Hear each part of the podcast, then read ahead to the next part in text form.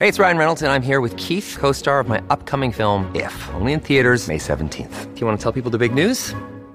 All right, I'll do it. Sign up now and you'll get unlimited for $15 a month in six months of Paramount Plus Essential Plan on us. Mintmobile.com slash switch. Upfront payment of $45 equivalent to $15 per month. Unlimited over 40 gigabytes per month. Face lower speeds. Videos at 480p. Active Mint customers by 531.24 get six months of Paramount Plus Essential Plan. Auto renews after six months. Offer ends May 31st, 2024. Separate Paramount Plus registration required. Terms and conditions apply if rated PG. When you need mealtime inspiration, it's worth shopping Kroger, where you'll find over 30,000 mouthwatering choices that excite your inner foodie. And no matter what tasty choice you make, you'll enjoy our everyday low prices, plus extra ways to save, like digital coupons worth over $600 each week. You can also save up to $1 off per gallon at the pump with fuel points. More savings and more inspiring flavors make shopping Kroger worth it every time. Kroger, fresh for everyone. Fuel restrictions apply. What's up, guys? I am excited to bring to you Kashif Khan, co founder and CEO of the DNA Company. Just when you thought we've hacked everything possible from sleep to diet and morning routines, Kashif's company is proving that we can hack our DNA to optimize our health even further. Today, we're jumping into the world of genomics and looking at aging, personalized health, and how we're approaching a time where chronic disease may truly become a choice. I hope you guys love listening to this episode as much as I enjoyed recording it. And if you do, please leave a review on our podcast. It really is the best way to support us so that we can get the show out there to more people just like you that want more from their life. I'm Tom Bilyeu, and welcome to Impact Theory. We have a patient for whom the root cause of his cholesterolemia was identified as being that he golfs too much. What? And how is that a medical diagnosis? It makes no sense, right? So here's what was going on. Kashif Khan, welcome to the show. It's a pleasure, man. Good to be here. Dude, I'm very excited. So, what is the things that people can do on a daily basis if they want to stop aging or even reverse it if possible? So first of all, what's aging? So aging is uh, the literal meaning is degradation of the cells. Your cells start to unravel. The DNA literally unravels, unpacks, mm. And the physical manifestation of that is you know white hair, sagging skin. Cells are degrading. So what causes that? Inflammation, lack of detoxification, and poor oxidation. So these three areas are the key factors in why cells get harmed, and they age, and then outwardly you start to age. So the answer isn't here's what everybody should do. It's more that the answer is personalized. Here's what you should do and what you should do, you should do. Meaning, I could tell somebody that cardiovascular activity is what you need, and to somebody else, that's the reason they would age. Yeah, see, that's crazy. So, what angle? We should probably get into the genomics of it all. So, what's the difference between genetics, which I think most people are familiar with, and genomics? Mm-hmm. We'll start there, sure. and then we'll get into how it could be possible that for some people running is the right thing, and other people will look haggard and yeah. old because of doing it. So, genetics. So, genetics was rooted in our healthcare model, which is respond to illness mm. right? Pill for an ill. You're sick, we'll come help you. Why did you get sick to begin with? That's functional genomics. Just like there's medicine and there's functional medicine. Medicine is go break yourself and I'll fix you, maybe. Functional medicine is why did you get sick? What was the root? And let's deal with that so you don't get sick or we reverse the illness. And this applies to chronic disease and to aging. When it's acute in nature, broke your arm, have a terminal cancer, yes, run to the hospital and get fixed. All this other stuff, which is 90% of our healthcare budget, does not need to happen. And what we've understood is that if you understand biology, right, first, then reverse engineer what genes drive those processes, it's not about your genome says you have an 80% chance of Alzheimer's. It's why did 20% not get it? What were they doing right? Their environment choices, their nutri- nutrition choices. That, that's healthcare. Studying the healthy to teach those habits to prevent disease or you know, not to, to slow down aging or be optimal in your energy, better sleep, whatever it is that you want to do. Okay, so now the personalized medicine, I think, is the future. That mm-hmm. seems undeniable in terms of we're all slightly different. And so assuming that we all have the same start point is a mistake. However, it also seems to me like they're pretty universal factors. So, mm-hmm. what are, before we drill into like what are the things you need to understand about your own genetic makeup, what are things at a broad level that like I would have thought until I started re- researching you, I would have said everybody should be exercising. Right. And if somebody had said, "Oh, I run every day," I'd be like, "Word, that's amazing." If somebody had said I was lifting weights every day, I'd be like, "Word, that's amazing." I wouldn't have thought that there are some people that are going to get themselves in trouble by running. So if that isn't one of the universal recommendations, what are, even if it's a super narrow set, Yeah. what are the as close to universal as we're going to get? I would say the, the thing that stands out the most, that is the least applied, is understanding environmental health. And why do I say this? The first thing we talked about was the, the health of your cells, right? The biggest threat to the health of our cells is the current environment we live in. Our, fine environment like uh, So, pollutants meaning- in the air or what I eat. all of that. So every so how do things enter your body? You breathe them and you eat them primarily, also also through your skin, but primarily these two functions. The way you do that, that first line of defense here to block and prevent, also in your gut, some of us do those things differently. For example, me, the genetic instruction to actually defend the gut from toxins coming in in the food that I'm eating, I don't even have that gene. So forget about what version or what variant or how well, I don't do that process. So you wonder why I had eczema and psoriasis and autoimmune conditions and because I was eating just like everybody else. So the reality of who we are, our genetics are 200,000 years old, by the way. So when you think about our ancestors, and let's do what grandma did, you are the same of people of 200,000 years ago. Mm. Our genome hasn't changed. So imagine the reality of how we live, that blip in time, the last, you know, industrialized couple hundred years, agriculture is 10,000 years old versus the 200,000 years of habits that we're wired for. And you wonder why chronic disease is so prevalent that you're just expected to have cancer and cardiovascular conditions because the choices that, even the options, are not the right options, right? The environmental options, the pesticides in your grass, the, the, the drying agents that dry up the wheat so they can store them, that shouldn't be an option, mm. right? And all of a sudden you wonder why everybody's so sick. This is why. So that's the one thing that I would say. If you can understand environmental exposure and threats, that will take you far. Okay, so we can probably spend a lot of time on this, and it's probably worth the time, but I want to make sure that we give people breadcrumbs to follow. So, understanding genetics, I'm going to give it to people really simplistically, fill in any gaps that I leave out. So, genetics are, are a literal instruction manual hmm. for your body. Oh, God, that's so generic. but the, that entire instruction manual is inside of every cell but only certain parts of the instruction manual are made are unwound mm-hmm. so that that cell type can read it. So the part of the genome that has to do with the heart is made available to cells that are heart cells. The part of the genome that has to do with the eye is made available to cells in the eye. And part of aging is that the wrong parts of the genome get exposed to that cell. So you get de-differentiation. So eye cells start, am I a skin cell? Am I a brain cell? Am I a heart cell? What the hell am I? And so part of all of the environmental insults is that it's exposing the wrong part of the instruction manual to that cell. But there's also the complexity, which you were alluding to a minute ago. All of us have misspellings, mm-hmm. paragraphs out of order, paragraphs that are missing. Or I know in your case, I didn't even know this was possible, that there are pages that are missing. So there are things your body should do that, and I'm sure this is true for all of us, I just happen to know yours because you've talked about it. Yeah. There are things that your body is supposed to be doing that it, it does not have instructions for. And when you didn't know that that was the case for you, the symptoms that you were encountering, um, migraines, nausea, uh, I think there was eczema, like all kinds of stuff, it was all mysterious. Once you understood that you were missing that page, it was like, okay, now I know what's going on. Walk people through that story as an illustration of that point. Yeah, so you're you're right on, right? So and that's the most eloquent description I've ever heard, you know. So it's amazing that you've understood at that level. Essentially what we're saying is here's your human instruction manual. Here's a code that's telling your cells and like you said other micro, you know, processes beyond the cell what to do, and each cell knows what page to read to do its job as a liver cell or a heart cell, etc.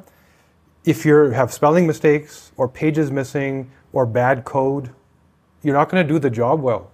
So our assumption is here's how the cardiovascular system works. Here's how the hormone system works. We, we understand those things. Our assumption is we're all doing those things the same way. We're not. Right? We all have broken code, missing code. We have exponentially beneficial code, and we overdo the job sometimes, which can cause autoimmune conditions, right? The same thing that is protective can end up hurting you if you do too much, right? So now all of a sudden you can start to read that book, and you can understand that I'm missing a page like myself, right? So you understand. What's the page you're missing? So there's the glutathione pathway, which is what it's the main driver of your detox process. So we know when we drink alcohol, hmm. your liver helps clear the nonsense out, and you keep whatever you want to keep in, right? So some of us don't do the same in terms of how do we react to alcohol. Why? Because that process we don't do the same. The version of that gene, it's possible to have what's called a copy number variation. How many copies of the gene do you have? The thing that you said you didn't know if you don't have the gene, you don't do that job. So how are they even supposed to cope with the alcohol or the pollution from you know traffic or from the pesticides you put in your lawn? We have a patient for whom the root cause of his cholesterolemia was identified as being that he golfed too much. What? And how is that a medical diagnosis? It makes no sense, right? So here's what was going on. Like me, he was missing certain detox genes, didn't even have them, and he would golf four days a week. And he was golfing in Canada, where I'm from, where the regulations around what you're allowed to use is a little lack because we have a long winter. Used so for what? to make the golf course so pretty and beautiful, Got it. pesticides, Got it. right? so do you you, guys diagnose him with you're playing too much golf. Yeah, By looking at his genes, you see a lack of detox. You Yep. ask him about. So this is all in the context of environment. You ask him, "What do you do?" He's like, "I don't know, man. I'm so healthy. All I do is golf and I eat right." Golf. Yes. Tell me more. Exactly. And then you start to, then you ask, well, why would that lead to cholesterolemia? Why at the age of 38, he was actually a clinician, by the way. Why at the age of 38, a clinician that has studied everything that you need to study in university cannot get his cholesterolemia under control and was taking Lipitor, number one prescribed drug. We can determine the quality of your hardware, your, your literal uh, arterial walls, the inner lining of your blood vessels. He had the worst possible quality. Meaning, instead of this stainless steel resilient material, it was From a paper thin. genetic standpoint. From a genetic standpoint, Okay, yeah. so you could look at his genome and go, bro, like if you're not really careful, you're gonna have a heart disease. Just Yeah. just at a genome just level. starting there, yeah. That being said, he wasn't born sick. Right. It doesn't Right. mean he's going to get it. You have to make the wrong But- choices, and he did. What he did was he golfed four days a week in Canada, where there's a lot of toxins in the grass, Mm. breathing this stuff in for four or five hours at a time, without any detox regimen as part of his daily routine. All of a sudden, there's this free-flowing toxic, toxic insult in his blood, causing the inflammation to this bad quality hardware that he has, which is so prone to inflammation. And that's one of the things we said earlier is one of the roots of aging. So, what is the body's response to when you have inflammation here in the inner lining of the arteries, which are such an important part of your body? Mm. It will actually deploy cholesterol as a hormone to reduce the inflammation. When cholesterol meets toxicity, it actually hardens and it gets deposited, and you get that buildup. We can actually determine genetically how well you transport lipids. There's that HDL, LDL process. You're supposed to send it to the liver. Some people don't do that so well. And then that's another compound layer why he would get this so fast. So we start to unpack his habits and say, you know, stop the golf, or the other dial you turn is start detoxifying. Take the right supplements, eat the right foods, keep the habit. Okay, you're going to keep golfing, then you also need to do this, or stop the thing that's causing you the problem, or hopefully a little bit of both. Hmm. Yeah, so this is crazy. Okay, your own story, which I find fascinating. You're in what was an auto shop? What was going on? Paint fumes. so you guys had a marketing company. Yeah, yeah, so that- that But was you're in the what I- same building with somebody kicking off. My toxins. passion was always helping startups grow. I loved it. Right? I loved that zero to some level and then pass it on. And I did that many times for other people. Right? Um, me and my business partner, we had a very different experience where three, four years into our office environment, like you said, eczema, migraines, which was probably the worst part. He used to drive me home, and I literally open the door and vomit out the door in the middle of the highway, and then keep going. Uh, psoriasis, which is different than eczema. Eczema is inflammation. Psoriasis is autoimmune. And at this point, you know you're not making the connection between I smell the fumes and I start feeling bad. No, well, I didn't even smell the fumes. Right? I didn't know.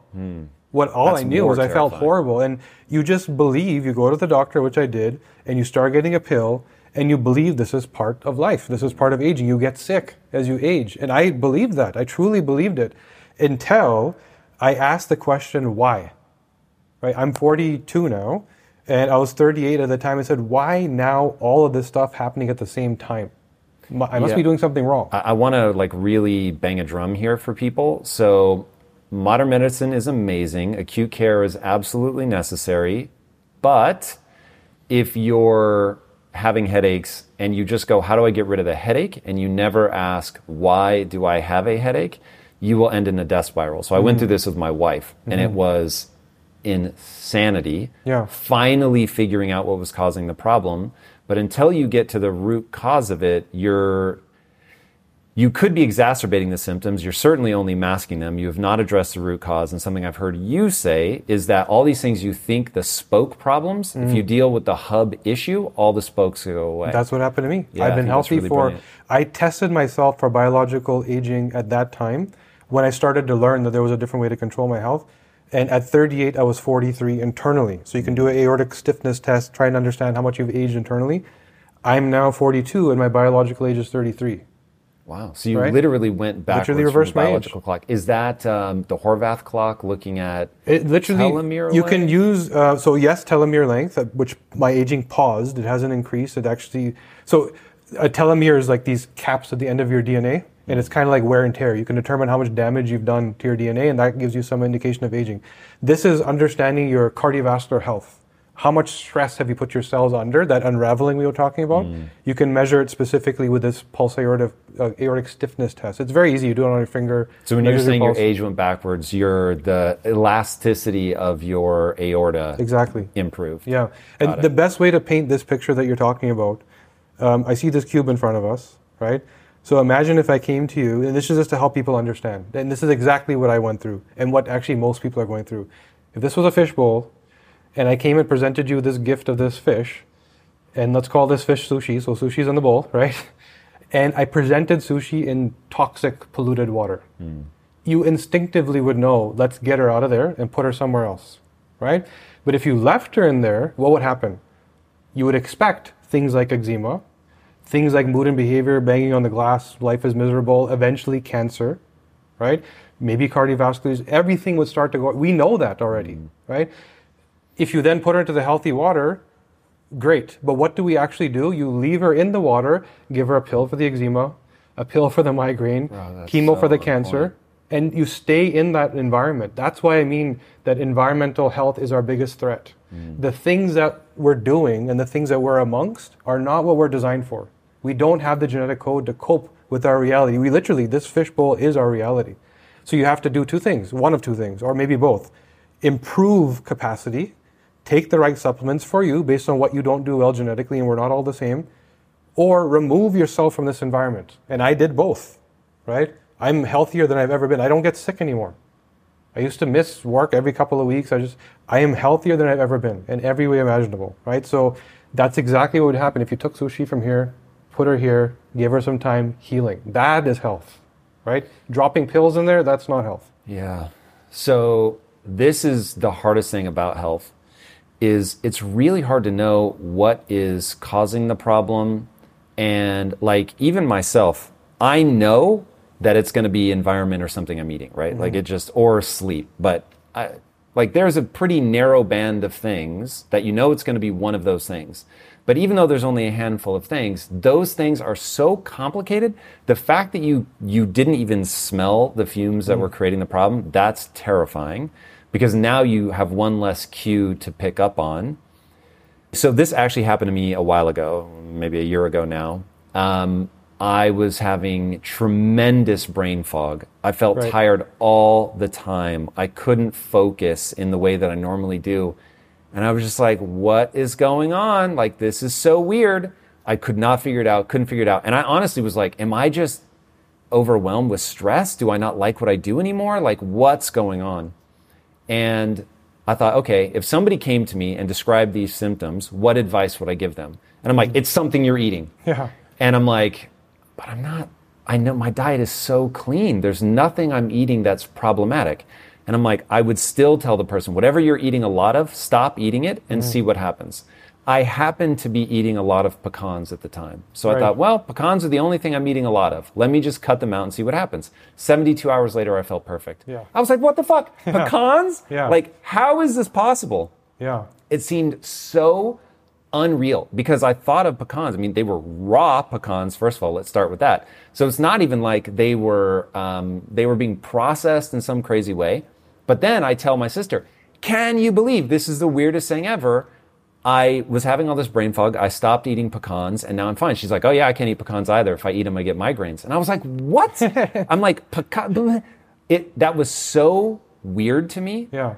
And to one, to think that it is a knowable thing because my sister has the exact same, not, Yeah. it didn't manifest exactly in the same way, but that it was a problem for her that she could track back as well. But that it was so delayed, and this is my real point with health and what you eat and what you're exposed to is so terrifying. It's like steering a boat. When you're in a car, the second you turn, the car moves. In a boat, you turn the wheel, and three seconds later, it starts to move. Mm-hmm. And so it's very difficult to steer if you're inexperienced. The same is true of health. You may not, like, it took 72 hours for the symptoms to go away. So if I had stopped eating for 24 hours and I thought, nope, no change, Yeah. and started eating it, why leave them out if it doesn't make a difference? And started eating them again, Yeah. then it goes on forever. And now I can't make the connection. Yeah, the, the exact same thing happened to me, by the way.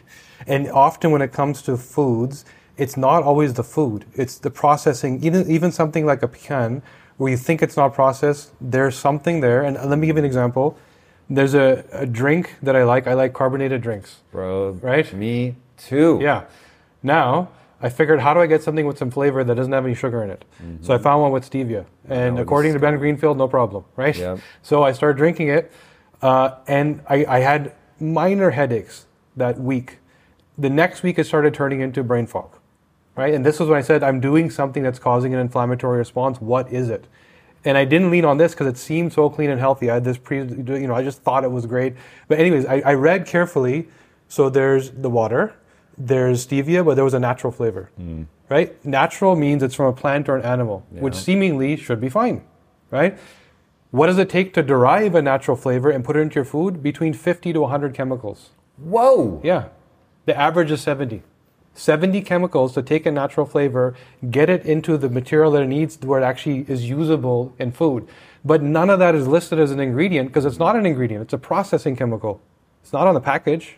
You don't get to see the 70 things you just ingested. Right. Right? So I stopped drinking it like yourself. After the third day, symptoms were gone. Because the inflammation cycle takes some time to recover. You're inflamed. Right? That would have led to mood issues neurological inflammation that would have led to arterial inflammation. Just like my friend that had the golf problem i don't have the best quality arterial lining right? So it just depends how much infl- inflammation are you getting from what sources. You got to cut it all out and you can feel amazing. Yeah, man, this is uh, aging is a big deal aesthetically, but also from a performance standpoint and getting that stuff right. How much of this can we move backwards? So your arterial flexibility, you actually move backwards. It got Yeah. more elastic again, which is phenomenal. So I'll just throw out a PSA: you are what you eat, Yes. and you are what you ate ate. So if your cows are eating Skittles, Yes. which I can't believe is a real thing, Yeah. uh, then you're eating meat, Yeah. where the Skittles at a minimum would be stored in the fat. But even just like from a, you're turning over, I think every cell in the body turns over what every 12 years maximum, and most of them are turning over a lot faster than that. Yeah. So if you're ingesting something, then whatever those cells are made of, you're going to be intaking, and so you can move your things like arterial flexibility back, but can you with the telomeres? I'm much more familiar with the Horvath clock Right. and like. I don't know. Do, does that matter as much? Yeah, Is so arterial you- flexibility the thing? We're looking at that's to? looking at epigenetic expression, right? So what does that mean? Your genome is here's the instructions you have. Mm-hmm. Here's what your cells are being told what to do. Your epigenetic expression is now based on your environment, nutrition, lifestyle factors, the load you put on this DNA. Some of those gene instructions may be sped up or slowed down. You eat a blueberry, it does something to your genes, a specific gene perhaps, right? Uh, women know that if you use curcumin and turmeric, it slows certain, or DIM, for example, it helps them with their hormone imbalances. What the hell's dim?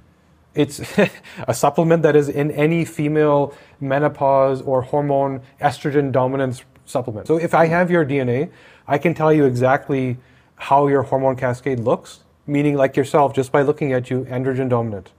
A lot of testosterone, not a lot of estrogen, and good, clean androgens, not the toxic DHT. You don't clear it. You also don't, you know, um, you don't convert into estrogen, like I said earlier, right? So it's, it's clear from your phenotype, your manifestation of the genes. So all of a sudden you can be very clear about that stuff. Um, and then if somebody like yourself is androgen dominant, we can start to pick at that and say, well, now what problems does that cause? It's a benefit to you. You're going to live a little longer. You're going to have a little more vitality.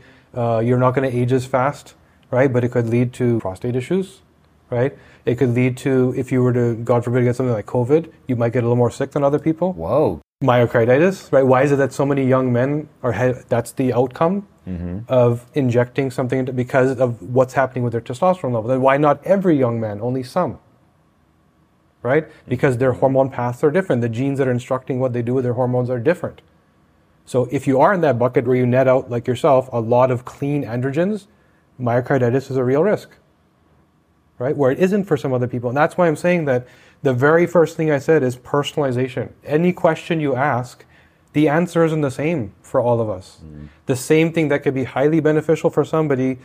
First thing we talked about, cardiovascular activity, right? Let's get into that your oxidative pathway. What, what happens when you're running? You're taking in more oxygen. All the cells in your body take in oxygen and nutrition to create energy, right? And in that process of using oxygen to make energy, you also create an oxidant. And that oxidant is a free radical, it's toxic, it causes inflammation. Your cells is a gene called SOD2, which is meant to clear this from the cell.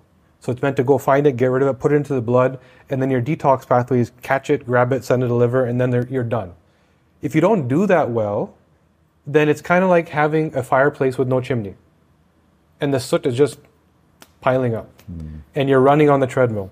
And that oxidation is choking your cell and aging it faster, creating that inflammatory state that you shouldn't have because you're doing something that is misaligned to your genetic capacity.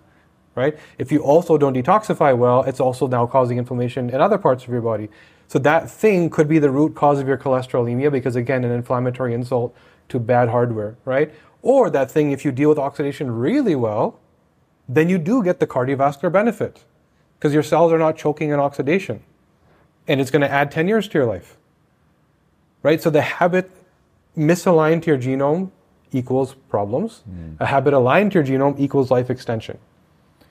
Jesus, man. So we get so much advice. And from diet, eat like this. I remember as a kid, my dad was very overweight, and the doctor was like, if you don't change your diet, you're going to die. And their advice, though, was to basically go high carb, low fat. Yeah. Whoops. so, not great advice. The good news is that my dad is hyper disciplined, so he just restricted the life out of his calories and Yeah. ended up losing a lot of weight. Awesome. Um, but that is just thankfully, in fact, I'd be so curious to see if you can actually see willpower in the Yeah. the genetics because man, I have me some willpower. Yeah. Like that is for sure. Yeah. And I think my dad probably does as well. Watching him like go because there's the book um, what's it called? Oh God, it's something about live or die, something like that. I forget. And it it tracks people and can they make the very simple decisions that they need to elongate their life. And 95% of people, if all they have to do is take a single pill once a day for the rest of their life to elongate their life by like five or 10 years, they don't do it. Yeah. And I'm scandalized by that. Yeah. But go ahead. Sorry, so this is this is my favorite part about what we do. And I'm not a scientist, I'm not a clinician. I was sick and I found a solution and I built a company around it, right? Because I just felt everybody needed it. Um, the thing that I personally have focused on building that I found was the most broken in genomic interpretation was the brain and mood and behavior. Most people didn't believe that there was an answer. So that, that belief that 99% people won't take the pill, it's that 99% of people were given the prescription in a way that doesn't align to their thinking. They will all take the pill if you understand how they think. now you're in my zone. Yeah. How, how's that possible? So, uh, take me for example. The dopamine pathway, which you're familiar with, pleasure and reward, right? That chemical allows you to feel these two things. We understand biologically how that happens, and we understand what gene instructs each step. So, uh, first of all, uh, sensorial type activity happens in three phases the anticipation. You know it's coming. You smell the tasty pizza. These are the steps of dopamine. These are the steps of dopamine and most other sort of feelings, right? Anticipation of the feeling. You know Yep. it's about to happen, as long or as short as it takes. Then it happens. You're in the moment, and then you have to clear it. You have to come back to normal. So that's Clear the neurochemistry, Yeah, the actual right? dopamine from the system. Yes. So the way I anticipate and bind experience, my ability to bind my sensors, the actual receptors, Hmm. are very sparse. So there's a gene called DRD2 which determines the density of those receptors, and I'm slim to none. Okay, I want to walk people through this because this Sure. is important. It's the same with insulin and insulin receptors. Yeah, exactly. Yes. So you have a cell, Yeah. I, and I, I'm going to describe it what I think is true, but jump in if, if I'm inaccurate. So you have a cell. On the outside of the cell are receptors. Basically, I imagine them as like little grabbing hands Yes. or locks. Yeah. And you've got dopamine floating around as a thing to be grabbed or keys, however, whatever uh, analogy you prefer. And they, if you have a lot of receptors, there's a lot of grabbing hands. Boom. They Yes. grab the dopamine. There's a lot of locks for that key to unlock if you have very few receptors, which it sounds like you do, even if there was a lot of dopamine present in the system, there's just not a lot of things trying to grab the dopamine. Yep. And so you could take your blood and be like, word, you've got all the dopamine. Dopamine's not your problem, bro. Exactly, yeah. But in reality, You're just not dopamine receptors is the problem. But Yep. the third part, so presence of dopamine, ability to bind dopamine or any chemical, and then clearing it out of the system long does it once you have it. Okay, so long does it those are the last? Yeah. three important. And now I have the minimal ability to bind. So when I f- experience or feel, it's way down here, right? The MAO is another gene that breaks it down, and I have the fastest possible MAO. COMT uh, produces a protein that helps now clear that broken up metabolite. And I have the fastest possible COMT. So when, the way I experience the world is pleasure and reward are way down here, and it lasts that long. It's done before it started. So I have three potential outcomes, and this is exactly why I said the reason why they aren't taking the pill is that the prescription is misaligned to their thinking. For me, if I'm not doing thinking or their experience. their perspe- their pers- uh, perception, the way they're perceiving what's happening, right? So the way I perceive the world sucks. I'm depressed, right? I don't get to enjoy, and I don't feel reward. For real? Like For real. You, you feel that most days, or you found a way to combat it? if I don't go down the path of reward or pleasure. I could very, e- very easily become addicted. Because when I do feel that pleasure hit from anything, could be good or bad, I need more and I need more, and I'll structure my day around it, and it becomes the core hub again mm. of all these problems if I go down the pleasure path. Dopamine also powers reward. I might go down that path. And then all of a sudden I become entrepreneurial and I take big risks and I do stupid things that nobody else will do, like walking away from my startup company and building a genomics company, which I have no business doing, right? So that's where, by the way, I've experienced all three. And why is that important? Because the outcome, here's your biological pathway, here's the genes that instruct it. I can predict your behavior and your possible outcomes.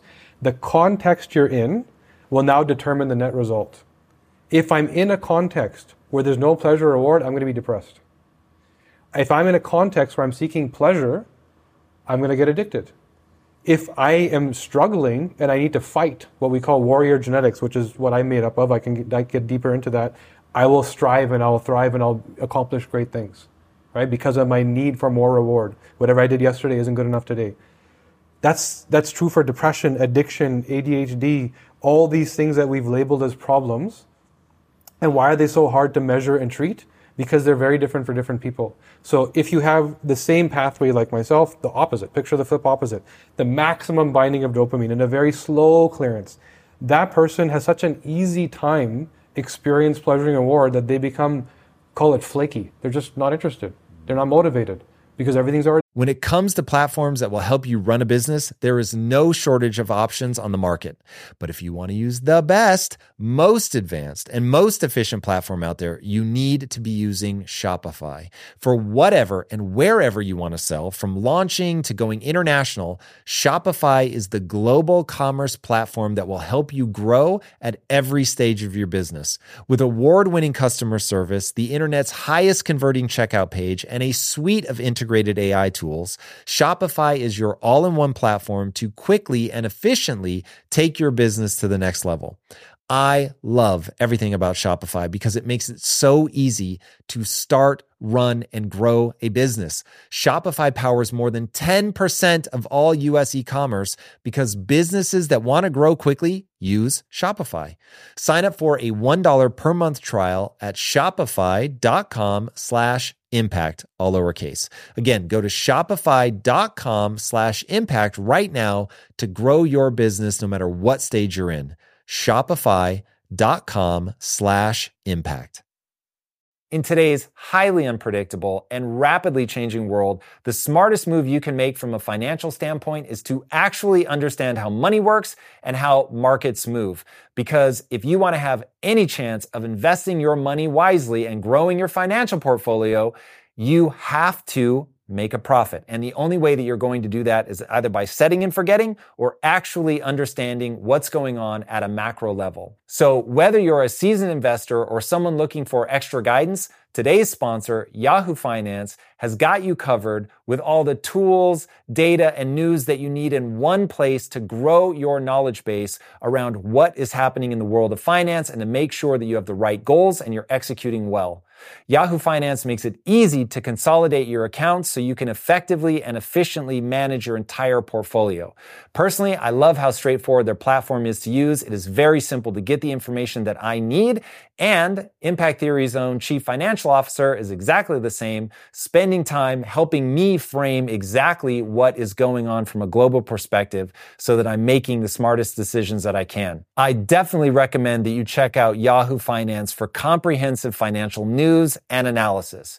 Visit the incredible brand that so many great investors use at yahoofinance.com. It's the number one financial destination. yahoofinance.com. Once again, guys, head there now, yahoofinance.com. If getting your hands dirty and taking good care of your car or cars is a passion of yours, then eBay Motors is here for the ride. Because I'm sure you remember when you first saw the potential in that beauty. And then through some elbow grease, fresh installs, and a whole lot of love, you transformed 100,000 miles and a body full of rust into a drive that's all your own. With over 122 million parts for your number one ride or die, you can make sure your ride stays running smoothly with eBay Motors. Brake kits, LED headlights, exhaust kits, turbochargers, bumpers, whatever your baby needs, eBay Motors has it. And with eBay guaranteed fit, it's guaranteed to fit your ride the first time, every time, or your money back. Plus, at these prices, you're burning rubber, not cash. Keep your ride or die alive at ebaymotors.com. Eligible items only, exclusions apply. Good enough. Walk out of a meeting with 10 action items, yeah, great. They don't even start eight of them because they already feel the sense of reward just by talking about it. But the two that they really enjoy because the clearance takes them long, they end up binging.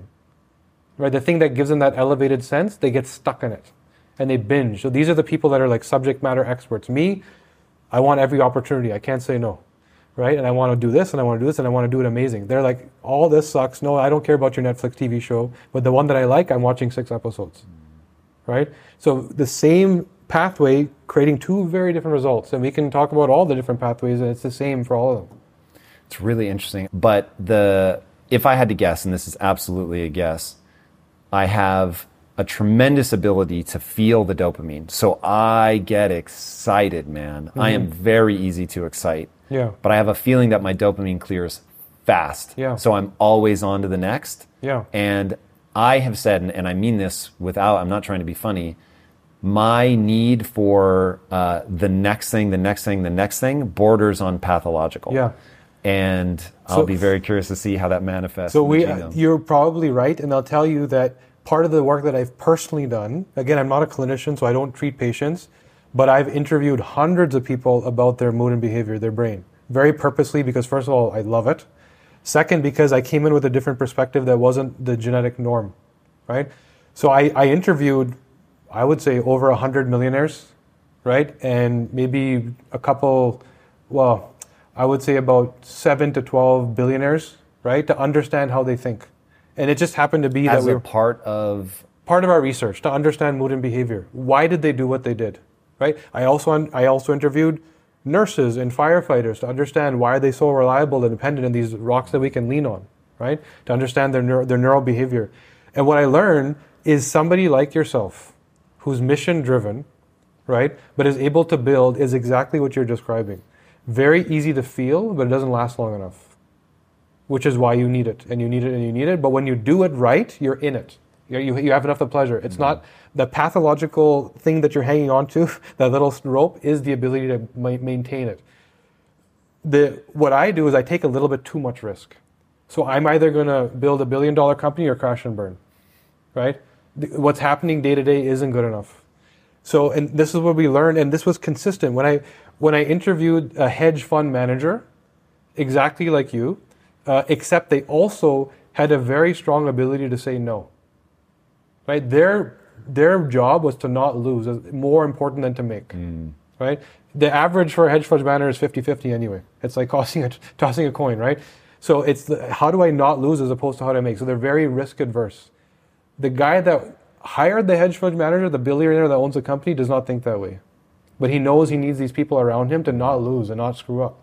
And we learned that people kind of fall in place when they're What thriving. does a risk averse guy's dopamine profile look like?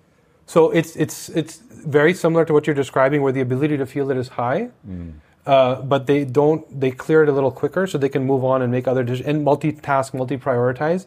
The the key thing that they do differently, however, is that their ability to um, deal with uh, what we call brain drive neurotrophic factor (BDNF). So BDNF de- determines neuroplasticity, the ability to develop neural pathways. They don't do that well right? So they're not good at wearing multiple hats.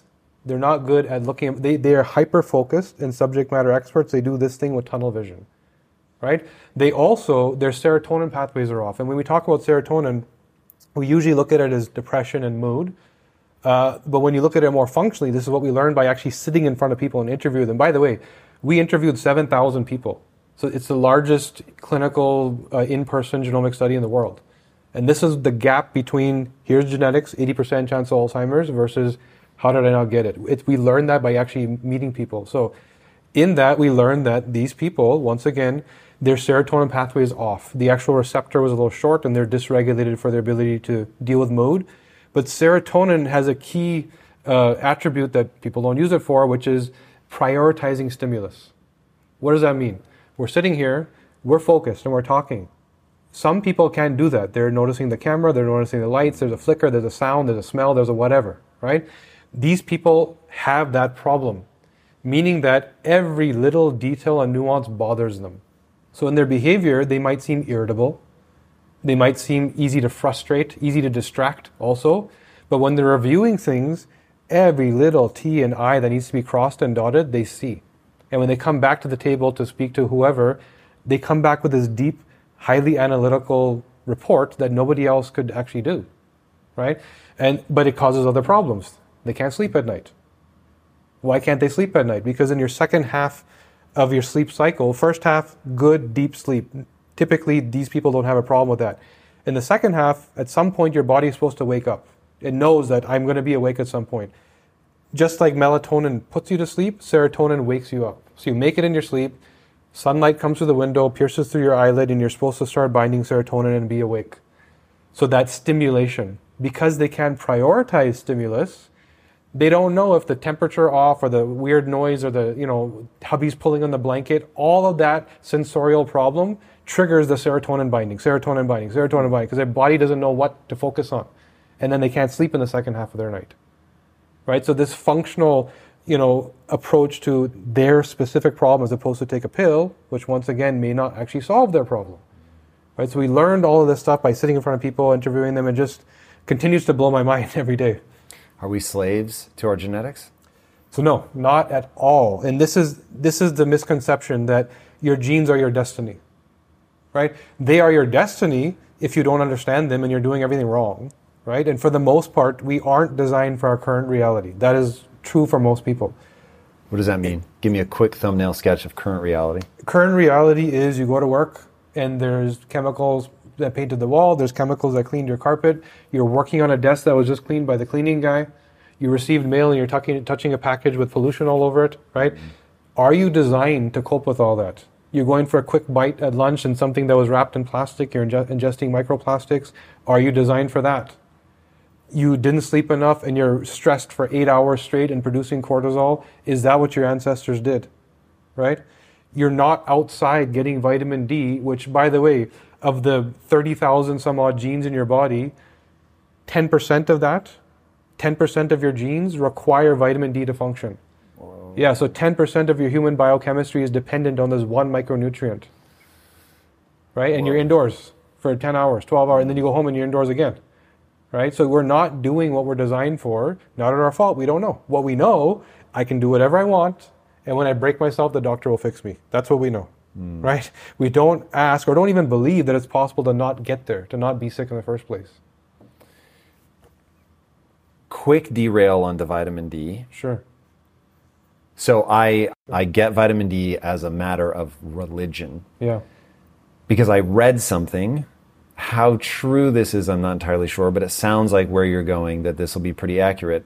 That if you get skin cancer, you are more likely to survive skin cancer if you get a sunburn than you are if you get no sun.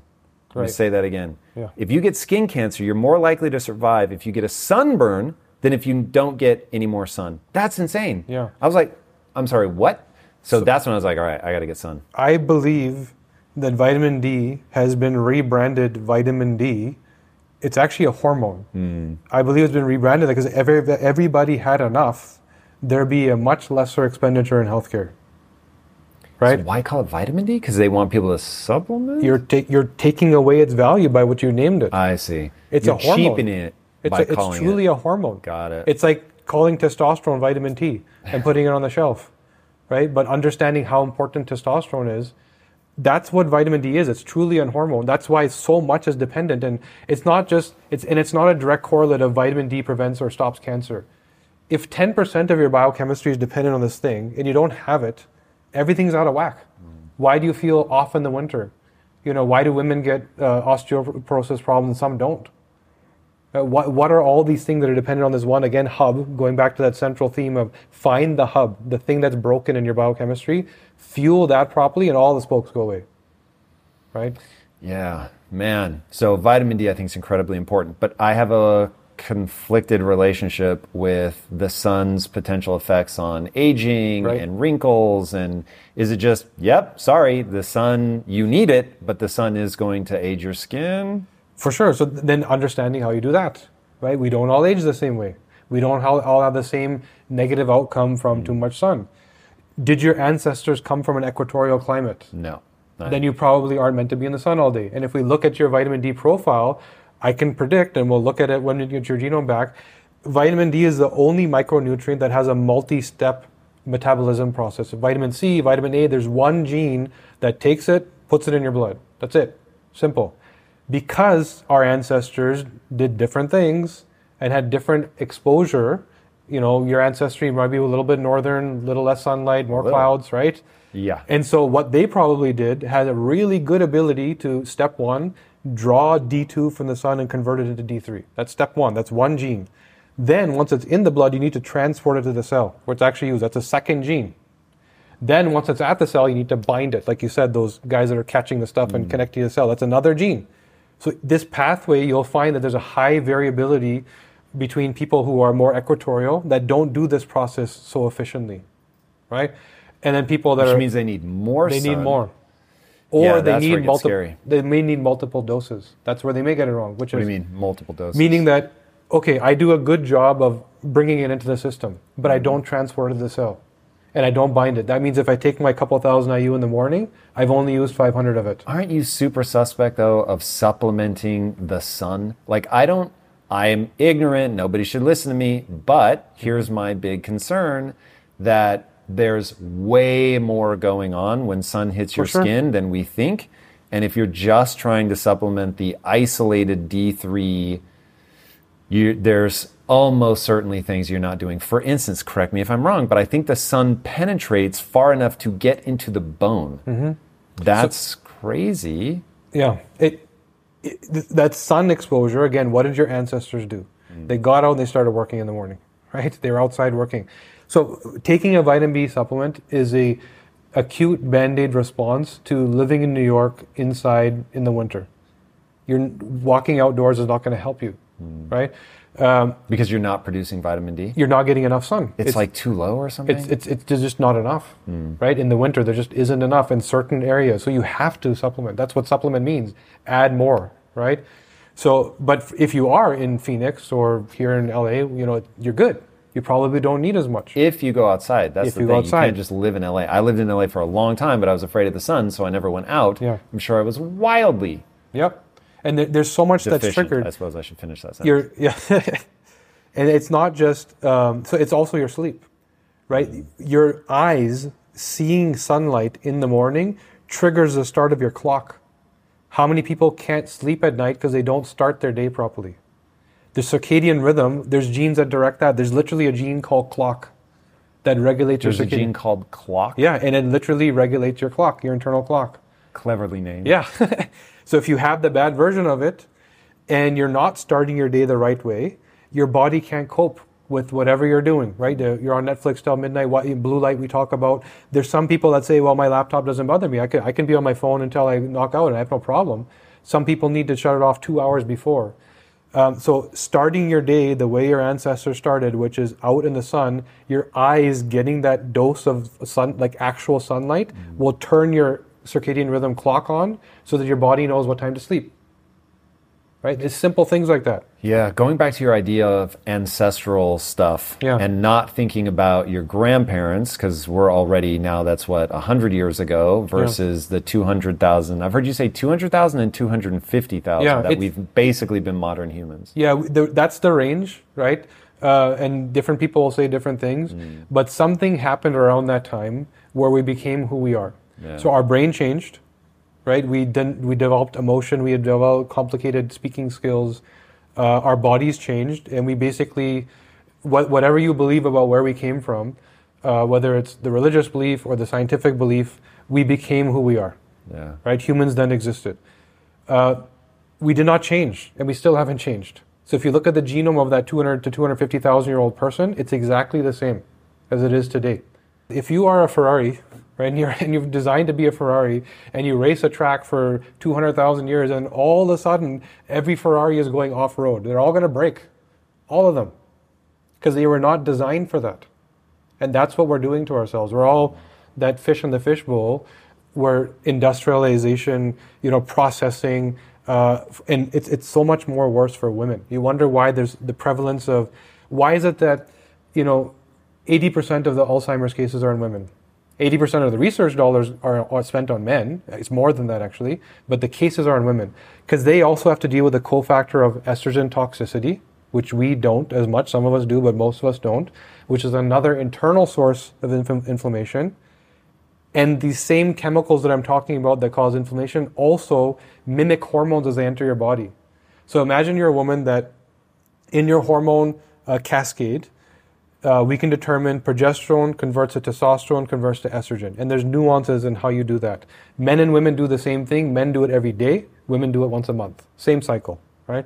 So some women, progesterone to testosterone to estrogen, filling that estrogen bucket really, really heavy, right? What do you then do with that estrogen? You convert it into a metabolite before you get rid of it. It could be toxic. 2 hydroxy is it called? Great, that's what you want. 4 and 16 hydroxy, highly, highly toxic. And a lot of women do that. Even then, it doesn't mean you're sick. Now add to that that you're, again, pesticides in the grass, cleaning chemicals, something as simple as a, a printed grocery receipt, you know, the laser printed ones, mm-hmm. Teflon coated frying pan. Ooh, stop. You got to tell me more. Yeah. So I eat off of Teflon all day, every Yeah. day. Hormone disruptor. Okay. Yeah, crazy hormone So, disruptor. What, how do I scramble my eggs? So for you, it's not again personalization. For you, it's not that big of a deal because you're having You androgen- hope? Yeah, you're On the inside, I'm only 27 years old. No, I'm kidding. But like, uh, for real. So Yeah. let's assume that I shouldn't be eating Teflon. Yeah. What? How do I? How do you scramble your? Eggs? What did your ancestor do? Cast iron. Have Cast iron, that's Cast what- iron. that's what you- That that's what they use. stick. Yeah. To that pan. You gotta do so the work. hard. You got to do the work, man. You got to put butter on there, make sure it doesn't stick. Interesting. Yeah. Cast iron, huh? Yeah. Not ceramic. Uh, ceramic, I haven't personally found a problem. Right? I would think. I don't think there is Not a problem. hormone disruptor, as no, far as you know. no, no, no. But Teflon, yes. Right? Chemicals in general. Chem- most chemicals in general, hormone disruptors, what we call endocrine disruptors. Plastic water bottles. Horrible. Really? Horrible. Yeah. You're Yeah. taking everything away. Yeah, especially in a city like LA where you're it's sitting in the heat and the, the plastic is seeping into the water even more uh-huh. exponentially, right? So if I keep them cold or no, even then it's bad. even then, but the heat makes it much worse, right? So all we're saying is that women are worse off. And you ask all mm-hmm. these questions, 66% of women will die on their first cardiovascular event mm. with zero symptoms or warning signs. They don't even know they have a cardiovascular disease Why? Because of the cofactor of estrogen toxicity. They're hit with this cholesterol problem, whatever other problem, but they're also dealing with this other Women inflammatory typically load. live longer. How is estrogen toxic? Or is there a natural way, like, hey, in the 250,000 year time horizon, estrogen Yep. was fine, but in a modern scenario, because of XYZ, it's problematic? So the women that we're saying live longer are not of this generation, right? Ouch. You're thinking about grandma. Ouch. right? You're thinking about grandma pre everything is laced in chemicals. That's a different reality, Whoa. right? Women of today, why is it that it's either crazy menopause, infertility, uh, you know, what the fuck? why? I'm not. I'm not selling my wife out. She's talked about this publicly, but she like hasn't had a period in a long time. Now she's way too lean. Yeah, So I'll just tell you that's part of the problem. yeah. Uh, but what the fuck? That's what's happening. The hormone, 85% of North American women, How many? 85% of North American women will Uh-huh. take a birth control pill for five to 15 years. Yeah, yeah, yeah. right? That's just fueling that estrogen fire. And then once you're off the birth control pill and you get close to menopause, you go on hormone therapy. The estrogen fire. Yeah. Okay, so women are taking way too much estrogen. It's combined with environmental toxins, which we will include food. Fill the bucket that. even more.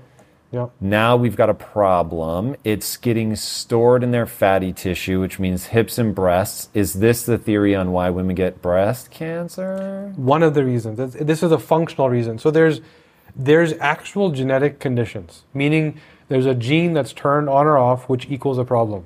Okay, so we're back to BRCA. BRCA, BRCA, yeah. BRCA. So BRCA. So the belief is if you ask a woman about BRCA, even if you ask a doctor about BRCA, they will tell you breast cancer risk. Hmm. BRCA does not cause breast cancer. It actually protects you from it. But if you have Why the bad have such a- version, okay, I was Yeah. going to say, why does that have such a bad reputation? yeah, so that the reason is because some people don't have the good version of it, right? Mm-hmm. That somebody has the bad version of BRCA. BRCA is a tumor suppressing gene. So if you have breast cancer, it's supposed to fix it. Got it. If your repair tool is broken because your genetic code is broken, Got it. you don't fix it. So it's a BRCA variant that people are variant, freaked yes. out by. So what that means is not risk of cancer, inability to recover, Got inability to fight it. Yep, right? yep. But so many more women are getting breast cancer, right? Why? It wasn't that common. You know, you know how they used to cure breast cancer in England? Mm-hmm. Eat blueberries until you turn blue. I'm talking about like great grandmother's generation, and it worked Why?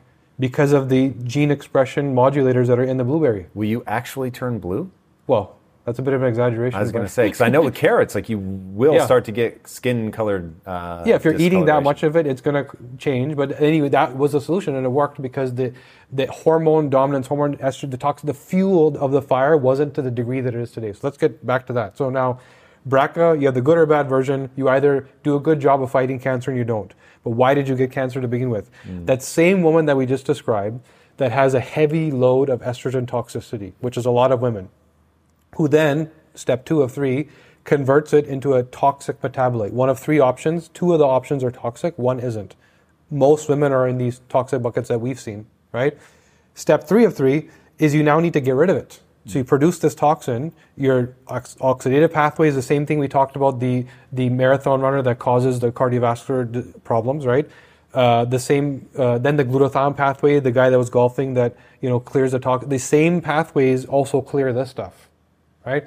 So now all of a sudden, if you don't do that job well, I'm estrogen dominant, estrogen toxic, and I don't get rid of it. I now have a toxic environment. But why did women of last two, three, four generations not have the propensity of breast cancer as they do today? Because now you're also dealing with the hormone disruptors, the 10 years of uh, birth control pill, the five years of BHRT, hormone replacement therapy, trying to look young and beautiful, the Teflon coated frying pan, right? The pesticides in my grass the plastics and all these other things that are in my food, that are on my table, that are in my makeup, the phthalates and all this stuff, and everything that is going in through your lungs, stomach, and skin and entering your bloodstream. That's the woman who has fueled the fire to such a degree that, like you said, the body is wondering, what do I do with all this stuff? When you're menopausal, you don't have a cycle anymore. That that cleanse, that monthly cleanse, why do women get rid of this material every month? The miracle of the human body. When you say get rid of this material, they shed the uterine lining. Is that what we're talking about? estrogen toxicity is that that, that byproduct of estrogen is is 4 and 16 hydroxyestrogen is what they're called. That's that toxic metabolite. You're getting rid of it every month, hmm. right? If you don't have a menstrual cycle anymore because you're menopausal, you're not getting rid of it. And your body's trying to protect your organs and your vasculature from this inflammatory insult. So, like you said, it goes and stores it in fat. And women have fat in the breasts, and they have all these glands meant to deliver milk that were not designed structurally to deal with that level of toxin. And they get inflamed and the cells become damaged and then you get cancer. Hmm. That's one answer. There's many ways you get there but that's one right? If you know if I, if I test a five year old girl and i tell you this you can absolutely then prevent the cancer because she hmm. knows what choices to make right? If you if Don't you, take the pill. Stay out of the toxic soup. Make sure you keep your period.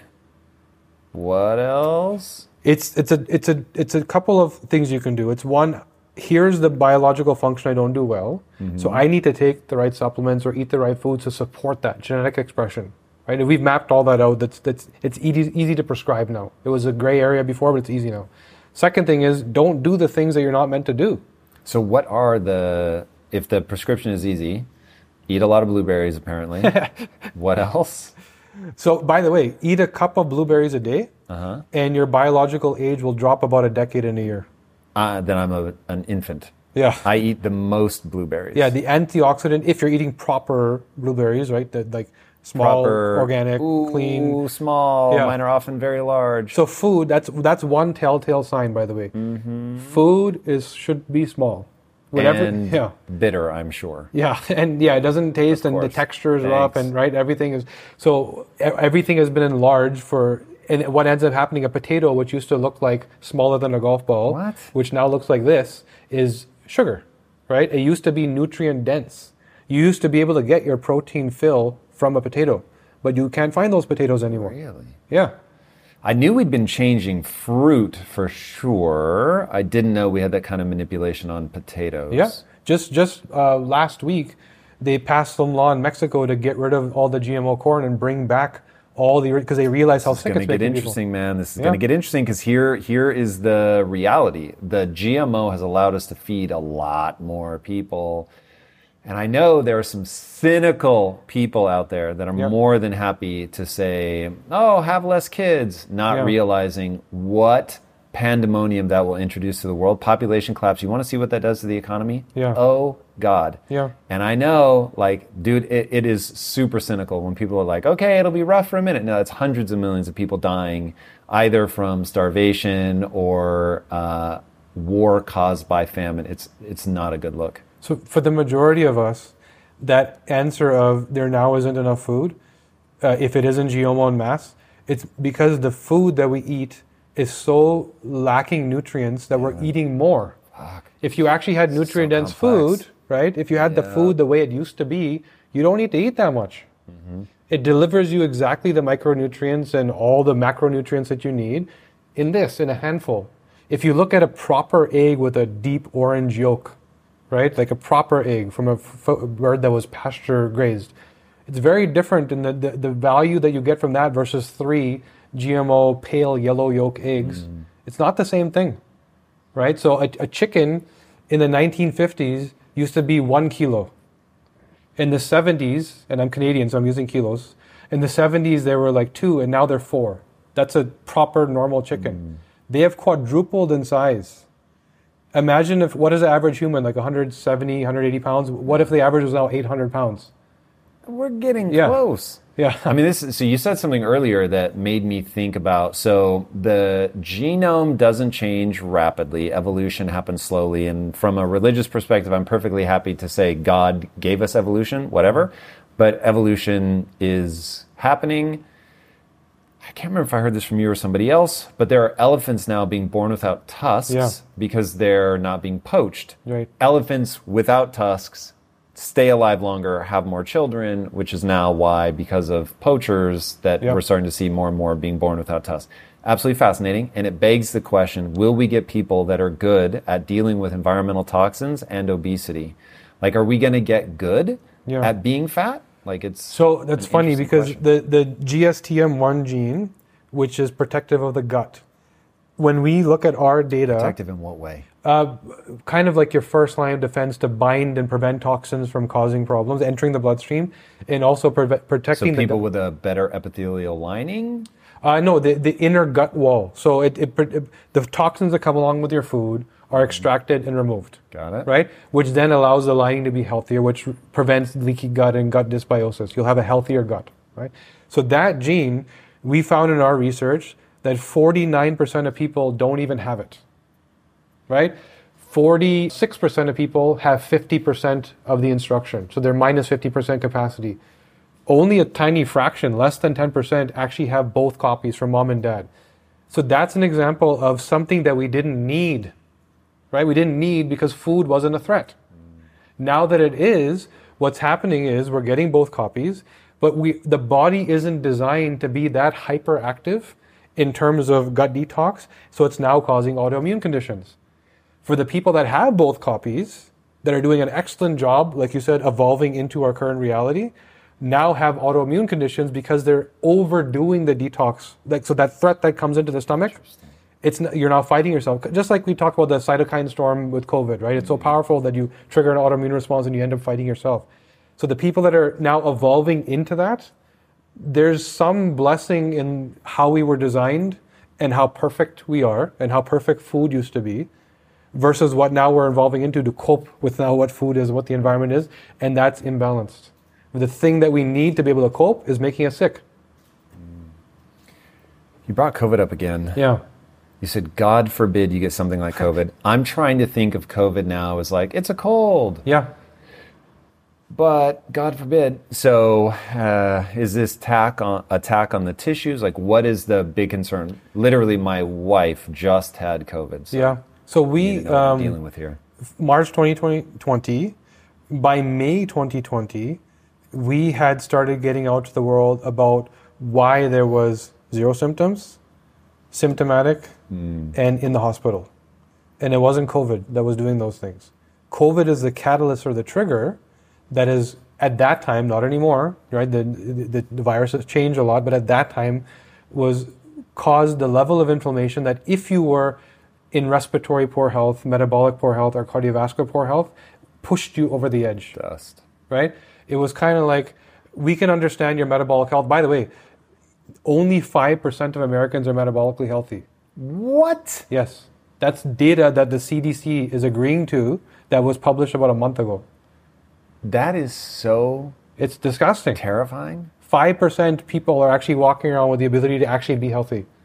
Wow. Yeah. Do you know how they how do they judge that? What is it? The uh, They're metabolic taking- flexibility, uh, insulin. they're taking data on yeah insulin response and they're taking so they're they're taking all this so what we do have now which we didn't have before is all this aggregated data from all these EMRs and systems that are being put together Mm-hmm. and so they now they have mass population data and the CDC itself is saying which you wouldn't expect them to say only 5% so it's probably 2% if they're saying 5 I was going right? to say, yeah. So going back to this, if you were metabolically unhealthy, Mm-hmm. if you were, why did so many more Americans die of COVID than other nations? Right? It's not just got sick, but died because cardiovascular health was poor, respiratory health was poor, and metabolic health was poor. You were already positioned for when the threat came, you were already at the tipping point. Something had to push you over the edge. And this catalyst was powerful in the beginning. Mm. So what we understood is we we then at that time put out a program to our own, on, our own customer base where we, we looked at the people who had poor cardiovascular genetics and poor respiratory genetics and poor metabolic genetics genetics and we custom built cocktails for them. We have a compounding pharmacy where we actually make formulas that are custom and we learn and we you know we then teach other people. And we put 200 I people you said you weren't a supplement guy. in, in our company, I'm not the guy. One of our co-founders is. You have a supplement We have a guy. supplement You're guy. just not the Yeah, supplement I'm not the guy. Yeah. got it. Yeah. So, uh, but it's a big part of what we do, understanding what genes augment genetic expression. I'm sorry, what ingredients Right. augment genetic. So we did that.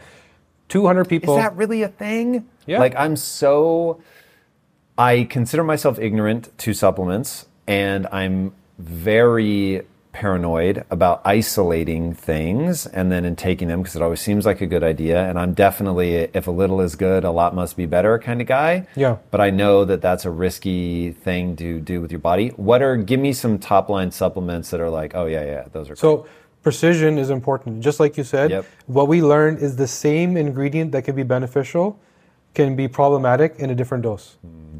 So the same DIM and curcumin that I mentioned earlier for women that they commonly take, this one woman will have an amazing outcome, another one will get migraines because her genetic ability to use it is different. So you guys are doing the supplementation obviously based on the genetic personalized. breakdown. Yeah, so we, we, we build, and we're not supplementing the problem. That's broken in, in, in supplements. You don't say, I feel like this, so I need this supplement.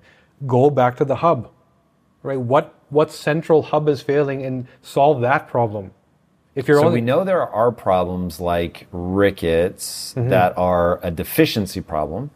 What percentage do you think is you're encountering something that you need to cut out, and what percentage is you're missing something that you need? So vitamin D would be a, you're missing something that you need, uh, and then most of the other things I can think of are all you're encountering something that you shouldn't. But if you had, and I know this is a total swag, but just Yeah. so I get your rough so breakdown. that exact example, part of our science team, there was a gentleman from the Caribbean, moved to Toronto. He got scoliosis. vitamin D problems, I'll just tell you right now. Yeah, scoliosis.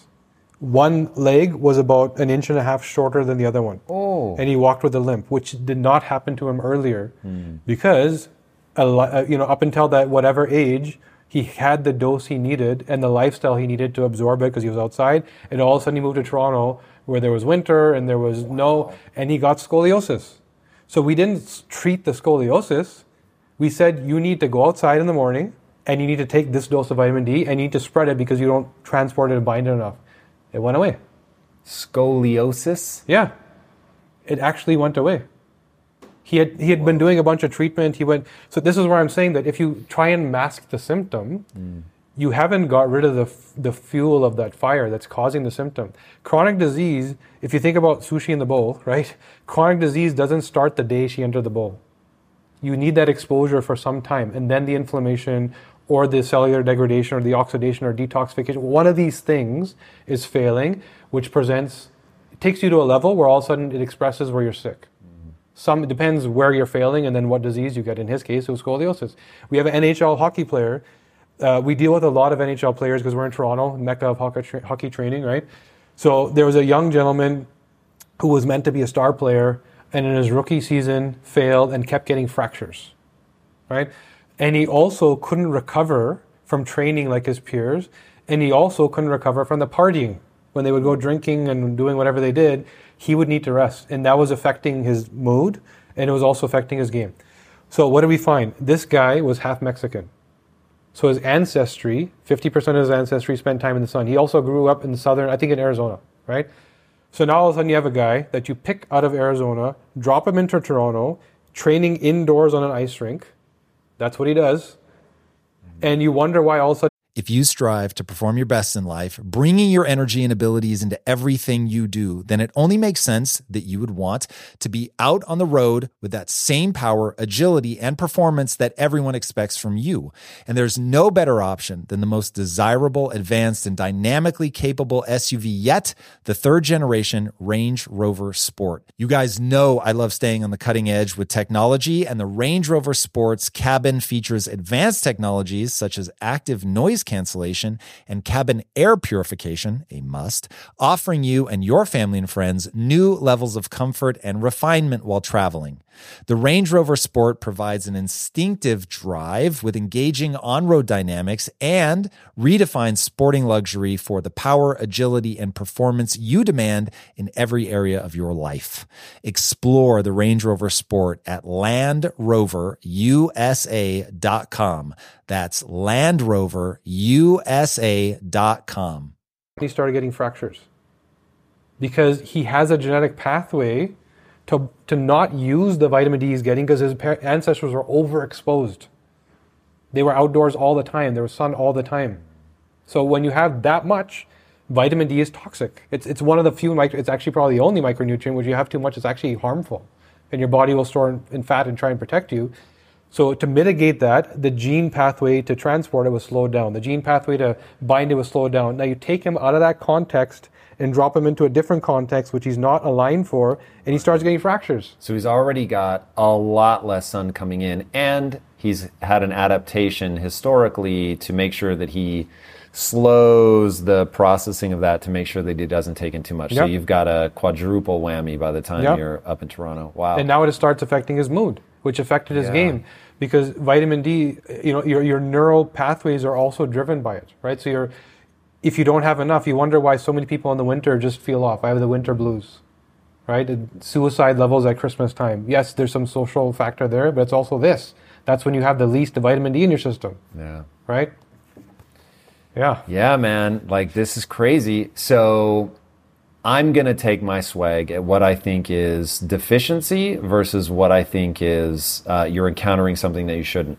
I'm going to go with a nice mm-hmm. 80 20 rule. 80% you're encountering things you shouldn't. Your diet, environmental toxins, danger, danger, Will Robinson. And then 20% is you probably should be getting micronutrients from vegetables, though vegetables, at least in my sort of semi educated way, like you have to be a little bit thoughtful about what you're taking in because the plants have their own defense mechanisms. Yes. Uh, and then I've just seen it just absolutely slap my wife around. Yeah. Like if if she's having a flare up, a um, digestive flare up, then it retreat to meat. If she retreats back to beef or lamb, she's good. It's never like, oh, go heavy on the spinach. then it's Yeah, like yeah. we're gonna exacerbate the problem. Yeah. So I'm super suspect of that. But also, I don't know, just long term, it feels like you probably need some micronutrients from that, even if it's just getting some dirt from the soil. Um, but yeah, what do you think? 80 20? Am I crazy? It is. So funny thing is, uh, just this morning I was on this call with this telemedicine company who wants to incorporate a sleep program into what they do, and our deck literally says 80-20. Really? Yeah, it, it's right in there, right? And so to take your wife as an example, um, there's a gene called FUT2 that Called determines fuck two? No, FUT, F-U-T. There we go. I was like, I heard it again. Yeah, yeah but there is Got a it. gene called MTHFR, which everyone refers to as mother something, Yeah. right? But uh, and that's a methylation gene. So, anyways, FUT2. Uh, most people that we have seen cannot be vegans. Wow. Yeah, the enzymes required to rely on, uh, you know, all the proteins that are like you know lentils, beans, legumes, chickpeas, all that stuff Sense. right? Yep. The enzymes required are developed by one gene, which most people have the bad version. Dude, I see. I'm I'm really interested in getting tested now because I look at somebody like Rich Roll and I'm like, I promise you that man is a beautiful human being. He's not lying. Yeah. So he really feels awesome. It's really served him well. But every time I try it, I'm like, I don't feel good. Yeah, me too. I had the same, and there's more people in that bucket than the good bucket. But the people for whom it's good, it is incredible, mm. right? It makes them feel amazing. You said your wife likes uh, lamb, right? Again, the FUT2, by the way, is part of the methylation pathway, your anti-inflammatory response. There's another gene in the methylation pathway which determines what version of B12 you need. So the B12 that you get from beef is metabolized in your gut. And if your ancestors ate a lot of beef, you probably are designed to do that. Most of our ancestors didn't. Most of them ate lamb and sheep. Easier to herd, you know, there's a lot of convenience around it if you think about back way back when. Right. And so you have a different version of the gene where you actually metabolize B12 right in your mouth, under your mm. tongue. This is why grandma says chew your food. She's right. You know, you there's some micronutrients that you actually sublingually under your tongue mm. directly absorb into your bloodstream, right? And so even when you take a B12 supplement, uh, you have to take the version that your body actually metabolizes. Right. And now when your wife will eat lamb or, or sheep for a week or even goat, she's going to feel amazing. Her brain's going to be a little sharper. All these like pains and aches might go away. Inflammation load goes down. She might sleep a little bit less and she get better, deeper quality sleep because this one micronutrient is triggering all these anti-inflammatory responses. Yeah. Right? Take that away, all of a sudden she doesn't feel good. Mm. Somebody else may not have the problem. They eat beef every day and they feel amazing.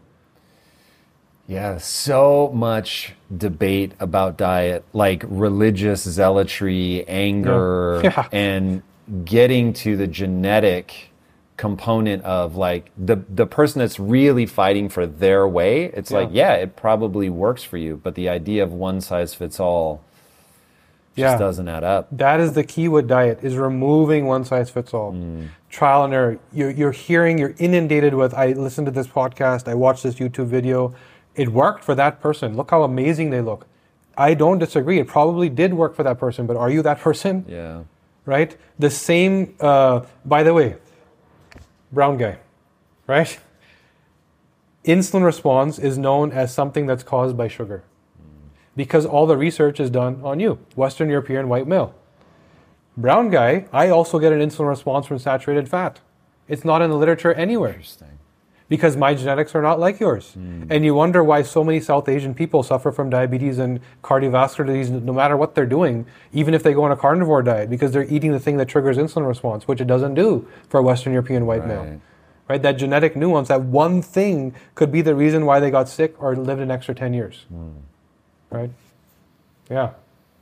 Yeah. And it's endless, man. You can dive into anything. We can No, I dive mean, in. this stuff is so complex. Yeah. That's the the catch. Is I'm grateful because we're obviously moving in the right direction. People are beginning to learn and understand like Yeah. what's the role of genetics, what's the role of environment, what are things that are environmental toxins, how much has the food supply changed? Oh, you can't just spray glyphosate on everything, like you know antibiotics. Like I remember when my wife first went through the big dramatic like problem with her gut Mm. was probably about a year before that, I didn't even know what a microbiome was. Right. And so thinking about how new the microbiome is to science, most people, most doctors 20 years ago didn't even know what a microbiome mm-hmm. was. So as we get more of this information, we begin to realize what we can do about it. Now, one thing I want to ask as somebody who's focused on DNA, what's the idea behind junk DNA? Is it junk? Does it have purpose? So what we believe is that genetics isn't interpreting DNA properly. So all that stuff you hear, right? Define junk DNA for people that don't know. There's 30,000 genes. Right? There, we used to believe, by the way, up until a month ago, that there was 22,000. The hmm. human genome was just fully sequenced a month ago. I was going to say, I always yeah. thought the number was like 20 something. Yeah, so it just got kicked up to 30. We now know more about our genome. And when people say that, there there are 30,000 genes that do something. That do something. Because there's yeah. a whole lot more Yeah. that appear to do nothing. Yeah.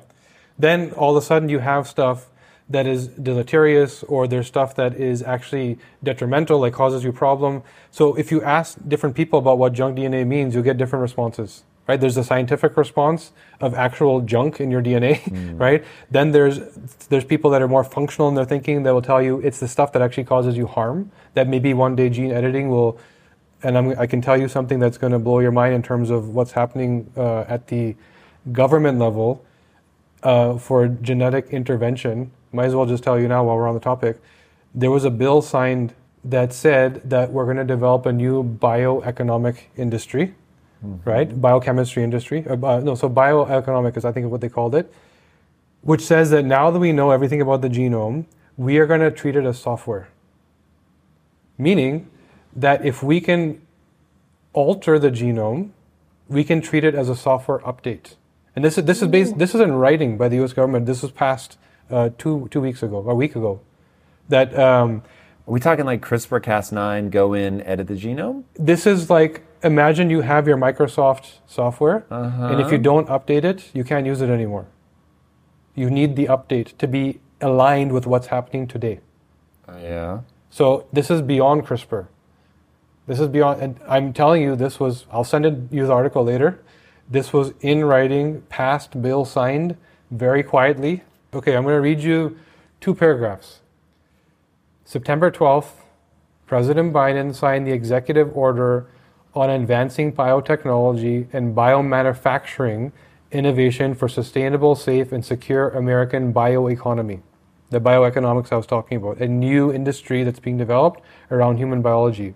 This is what's actually in writing to be able to write circuitry for cells and predictably program biology in the same way in which we write software and program computers.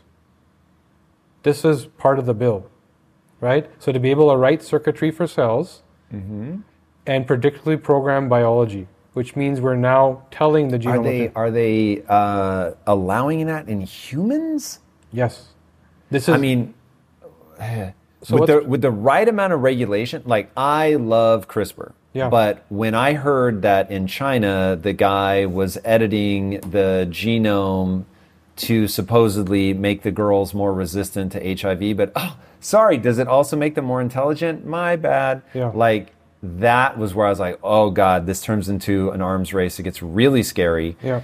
And the so now we have to do this is really interesting. We need to research it more. I don't want to overreact. I want to make sure that I go look at this. But um, just as a, a broad thing, so you have editing somebody's genome in a way that only affects them. And if they Yeah. had sex and procreated, that it would not pass the change, kind of Right. like cosmetic surgery. But Right. then you have germline editing, Yeah. where if you procreate, then it passes on to your kids. And now it's a forever thing. Now it can sweep through the population and exist forever and ever. Now, this is where this gets really interesting. So, given that I, I don't know enough about this, Sure. I'm super intrigued that you brought it up. People have already done things like uh, make plants that glow in the dark. Mm-hmm. If I'm not mistaken, they've made cats that glow in the dark. I didn't even know that. I could be wrong about that. The plants I know 100%, and I'm pretty sure about the cat fur thing. Yeah. Uh, because you can splice from bioluminescent Yes. um, algae or bioluminescent um, plankton, jellyfish, whatever, anything that has bioluminescence, you can take that snippet of the genome and insert it using CRISPR Cas9. For those that don't know, it literally goes in. This is how, and you're going to stop me if I say anything that's incorrect, but this is how viruses work. Yeah. They go in and they're like, clip a word, and they just insert something new in that strand. And so the little things that run along the DNA and execute the code Yeah. are like, cool, make a new piece of virus. Yeah. And so it just replicates, replicates. So it overtakes the machinery of your own cells and gets them to create the thing. So it's like you have a, th- a bunch, gazillions of 3D printers inside. And what a virus does is hijack that and tell it to print this other thing. Right. And so you can go in using the CRISPR Cas9 technology, send it in, it will cut, make a cut where you want it, which is crazy. Remove that and either restitch it together without that thing or insert a new piece of code. And so you can insert bioluminescence, you can insert basically anything that you want. So there was something that Oh God! Now I'm not sure if I'm talking things that they are hypothesizing that they should try or that they actually did, but that you can take. I, I think this is real. I think they actually did this. They took goats and they edited their genes so that in the goat's milk they made spider uh, webbing, and because it was thicker, that it because spider's web has the tensile strength stronger than steel. Yeah. And so you could basically get this incredibly strong fiber in goat's milk. Right. And I was like, what is happening? So this gets weird so fast that, uh, yeah. So te- technology inherently isn't good or bad, Yep. Right? Advancements But are just makes it so, as the they think say. exactly right. So now, the all the things we talked about. Imagine that golfer that has the bad endothelium health, right? Mm-hmm. Bad quality hardware. If you can then go isolate and splice that, and all of a sudden give them the resiliency that the other people have that have the good quality hardware, Yep. you can eliminate cholesterolemia. Oh, God. Right? But, dude, are you freaked out by this? I don't know if I'm excited or terrified or a bit of both. I so I am excited with the opportunity if it's if the intentions are correct. Here's what freaks me out every time. Assume their intentions are great. Yeah. Now, of course, I'm setting aside like the incentives to create super soldiers and all that. For now, let's assume that their intentions are mwah, Yeah. amazing. We are bad at second and third order consequences. Right. So when I was back at Quest, I remember that the government was like, fat's bad for you. Mm-hmm. Now, things have started to change, and so when people are watching this, it will seem crazy that that was only 10 years ago. But 10 years ago, the government was like really going hard to pass legislation that was like, fat's bad, it needs to be like signaled on packaging, and if you have so much saturated fat, like it needs to be marked as like bad. Mm-hmm. And I was like, what? I'm like, that's absolutely not true. And when you look at the food pyramid and you look at the My Plate recommendation, they are terrible mm-hmm. and people should not be following them. So even assuming that all of their recommendations were with a golden heart and they were really trying to help people, they still were making horrendous choices mm-hmm. that have caused a decline in health that is absolutely terrifying to behold. So I am. I haven't thought through my position entirely, but my immediate reaction is to be deeply unnerved. Yeah. Um, Yeah, it's interesting. The, the area where it's working in theory that avoids all of that mess is isolated, uh, not head to toe genome editing, but for example, you may have a rare liver condition. Yep. Right? No, that's dope. Like fixing things that aren't germline. Right. Yes, please. Yeah. If somebody wants to glow, I've got no beef with that. what I have a problem with is when you when you edit the germline. Yeah, you've truly That's altered where humanity. I get freaked yeah. out. Yeah. Yeah, because that's permanent, right? And you don't That's know. permanent in the gene pool. Yeah. Yeah. Yeah. And if you can see that, like what we said earlier, we have 250,000 years of evolution and we haven't changed. Hmm. Right? So the pace at which we're meant to change. So we don't know what the negative outcome of, of tweaking the human body to that degree, that rapidly, you know, the exponential change. We don't know what the outcome of that's going to be. Would you edit your genome? what I would do, Non-germline. Yeah, non-germline. That's exactly what I would do. I would, I would deal with what I know is missing, mm.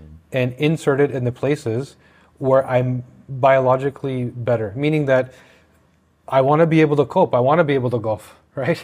I want to be able to eat foods. Not that you now feel invincible and go do everything wrong, but even if you're doing everything right, there's still a bit of a threat in our reality, right? That's how you prevent chronic disease. So there's there's two layers. There's get rid of the bad, get rid of the threats, and then like we said, supplements or take in the things that support you with what you don't do. That's the bucket we're talking about. Part of supporting what you don't do is if I can edit the biological or that gene SNP that is failing that will cause me to now detoxify better. I'm not going to go start breathing pollution, but I know I can do a better job with my reality now, right? And that's me, myself, not being passed on. Do you know what a double muscled cow is? No. There's a gene that controls how much muscle mass you put on. So you clearly work out, and working out for me sucks, and it takes a very long time. And since I know there's a gene that's like, ah, muscle's expensive, don't put on too much muscle, uh, you can adjust it. And they, there, somebody was hypothesizing that basically the vast majority of professional bodybuilders, like at the Olympia, Mr. Yeah. Olympia level, have one of two things: either just an unbelievable set of receptors for um, steroids, or they have this gene Yeah. where you don't tell the muscles to stop growing. So they work out little. I mean, they work out hard, obviously, but the results that they Yeah. get from that amount is disproportionate. Yeah, now that I've heard it, I read that article. I didn't realize what it was called. uh, but that is, again, so there's a different answer. That is genetics. That's where most of the funding, most of the research is going. Because what is the outcome that funding or research wants? Is a pill, right? I want to own and patent something that if I give it to you, it creates, a, like, you need this pill, Hmm. right? And the, the functional answer is lifestyle, environment, nutrition, which is you changing your habits, which Yeah, is I not want to go in and snip my genes. That's what I'm talking about. so yes, I want to turn or that thing off. why is it challenging for you to put on muscle? The answer is simple. We earlier said that you're androgen dominant, Hmm. right? You have enough free flowing testosterone. You bind it well, which speaks to your body type, your jawline. It speaks to all that, your phenotype, right? What you're not doing is producing enough estrogen. Estrogen is what gives you mass. The deadlifter that's I'm not producing enough estrogen. I almost didn't hear that Yeah. because that sounds so. There's a gene, so progesterone, that's where you start, converts into testosterone. You may convert that into DHT, which is like the manly man, ripped, no fat, you know, t- uh, but it's also I highly don't have a dry look though. Even even when I was my leanest, Yeah. I still have what they call a wet look. right. Yeah. Isn't that from estrogen? No, so uh, yes, but what you don't have is DHT. So D- GST is DHT. Sorry, is what gives you the rip striated, where you can see every hmm. fiber. Right. You have that. You have that clean androgen, which, for again, for health and vitality and longevity, is the best you could ask for. Hmm. You probably don't clear it out. There's another gene at the top of the funnel that gets rid of it. You probably pull it in this pool. The gene that converts it into estrogen, you probably have the ultra slow version. Hmm. Right if we alter that, which again comes down to DIM and curcumin and different supplements, which are easy to deal with, all of a sudden you can start to fuel that estrogen bucket a little bit more. So the functional answer versus the genetic. The genetic answer is turn the switch on.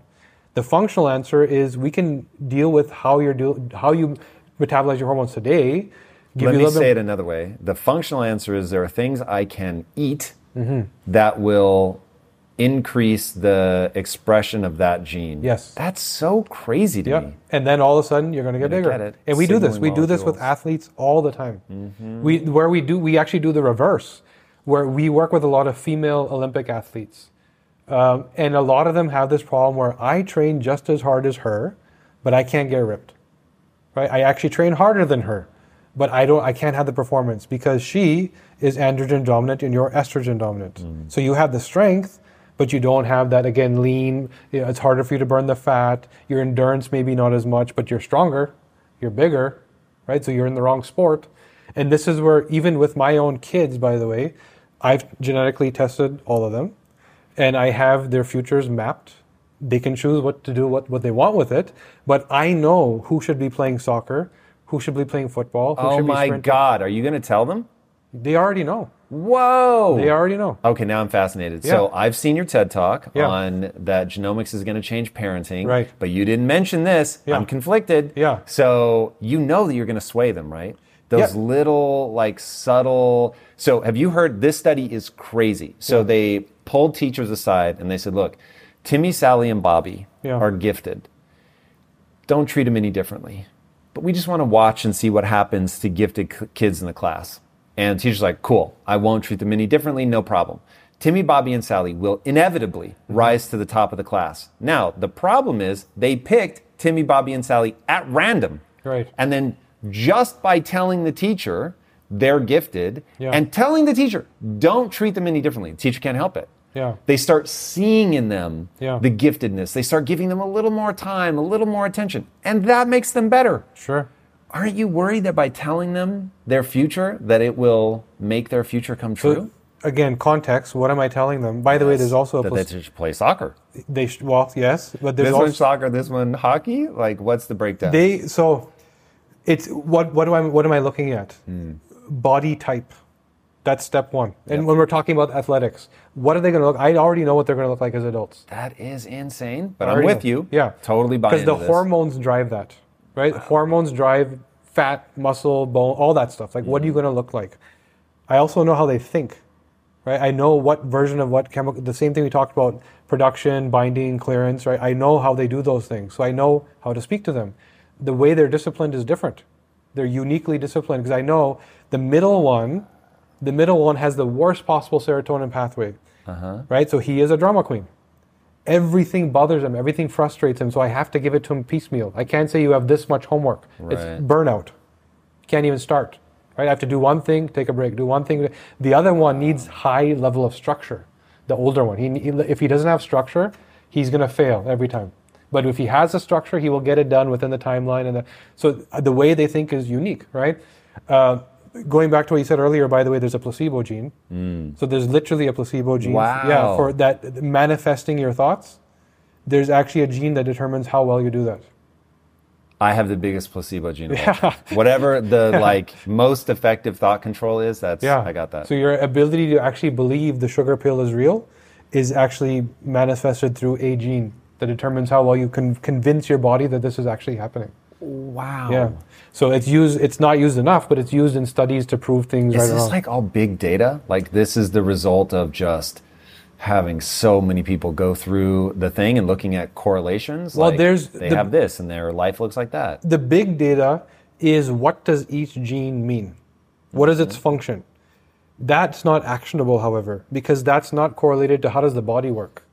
That's what we do that's functional in nature, meaning I can tell you what each gene does, but I, it, a gene isn't a individual instrument sitting in the corner. There's a symphony. They all play together, right? Your hormone system, your brain system, they're all interacting, overlaying. So if you don't understand those intersections, which is again the functional map as opposed to this gene means this, this gene means this, all you're going to end up, ever end up with is propensity.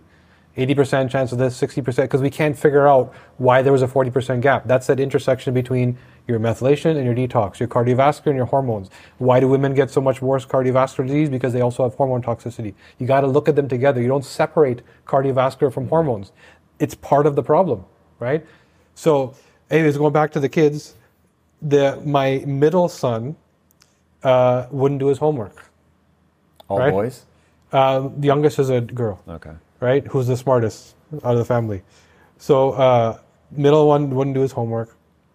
He and this is it's just such an easy fix, which is why I like to talk about this because it seems like such a complicated problem, but such an easy fix. He would crash and burn on the floor. And what, what do you when a kid won't do his homework? It's like discipline problem, uh, you know, motivation, mood. You, you, that's what you lean on, and that's what you target. And then when those things don't get work, there's friction, and that kid becomes in the bad bucket, right? So what was actually happening? I looked at his genome, and I didn't look at a homework gene. I just looked at what was broken. And the glaring red flag was there was some stuff in mood and behavior, which is why he reacted to the level he did, but why react in the first place? He didn't metabolize starch as well. The AMY gene determines how well you convert starch into glucose and use it as fuel. He has the worst possible profile there. Hmm. His insulin response, there's a gene that determines how well you use, utilize insulin. Worst possible profile. Hallmark was after dinner every day in a South Asian home where he was eating rice and naan, right? Heavy starch carb intake. Uh, and all we were doing was give, putting him into a coma right before the carb crash we all know about. He was having that every day right before homework, and he, his brain just wasn't functioning. Now, all of a sudden, two things schedule his food, or his homework, sorry, before dinner, because even uh, because his insulin response is so poor, even if you take the carbs and starches out, he's still going to have a bit of, you know, slow down and he needs to, he needs time to catch up. But he doesn't eat starches anymore because we don't want him to get type 2 diabetes. He's that kid where, why at 25 did this kid get diabetes? Why? Because he's not designed to eat the North American diet or even my ancestral diet. He's not designed for, right? But my ancestral diet, as I believe it, is what I know they're eating back home today, which they didn't eat three generations ago. Hmm. That's not true, right? Three generations ago, there was uh, many thousands of versions of grain, uh, which we now have a pool of four or five that we pull from that are highly glutinous, that are luxurious and soft and fun to eat, hmm. right? So food isn't what it was even three generations ago. That this is really really interesting. So if I had kids, one thousand percent, I would get their genome sequenced. I don't think I would tell them though. Yeah. Do you worry about that, There's- or am I crazy? No, th- there's certain things that I don't talk to them about, right? And there's certain things when it comes to the things that they need ownership on, right? Give me an Uh, example. Uh, so, for example, you remember earlier I was talking about the dopamine pathway and how I'm highly reward seeking. My eldest son has mom's genes, and so he has a little bit. He's more tendence. His tendency leans towards binding more dopamine in a slower pathway. So we had this constant friction on the way I think work work needs to get done and the way he think work needs to get done. And we would we argued about it for years and years and years until I did his DNA. I understood that he's truly perceiving the world differently than I am. I have a burning desire in my gut to get things done. He has a burning desire to only do the things that he truly enjoys and sees value in, and everything else is fluff. Dude, husbands and wives need to do this. Yeah. Oh my Yeah, god. I can't tell you how many in our research phase. The majority of our clinical research calls turned into couples therapy. Hmm. I'm not surprised. That's at why. all. That's why. That's why. Now I understand. There's a gene called ADRA2B, which determines to what degree do you imprint negative stimulus, trauma. I can predict the PTSD. the gene. PTSD. Yeah, I can predict Wow. if you if you do. And why is it that hubby your wife says that you're cold and you don't care and you don't feel, and why is it that hubby your wife says not this again? Hmm. Because they're holding the grudge on whatever that thing is because they imprint it. So the next time something like that happens again, they're bringing back all the baggage of the last time, PTSD. Yeah. Right? There's some people for whom it's an imprint where it becomes a actual functional emotional intelligence. But if their BDNF is also off, the thing that drives neuroplasticity, then they also get what's called shell shock. So they imprint the feeling, but it's also impactful. So they give it a lot of meaning. That's where PTSD comes from. We've done this work with the US military. So we've sat there with black ops, special forces, and determined who should actually be frontline pulling the trigger, who's going to be hesitant, who can actually pull the trigger, who's going to come back with trauma and PTSD. When they're doing these simulation type activities, how do you actually, uh, at a personalized level, determine if the guy did a good job or not based on his cap- capacity, right? I'm going to ask again. Are we slaves to our DNA? Here's who you are.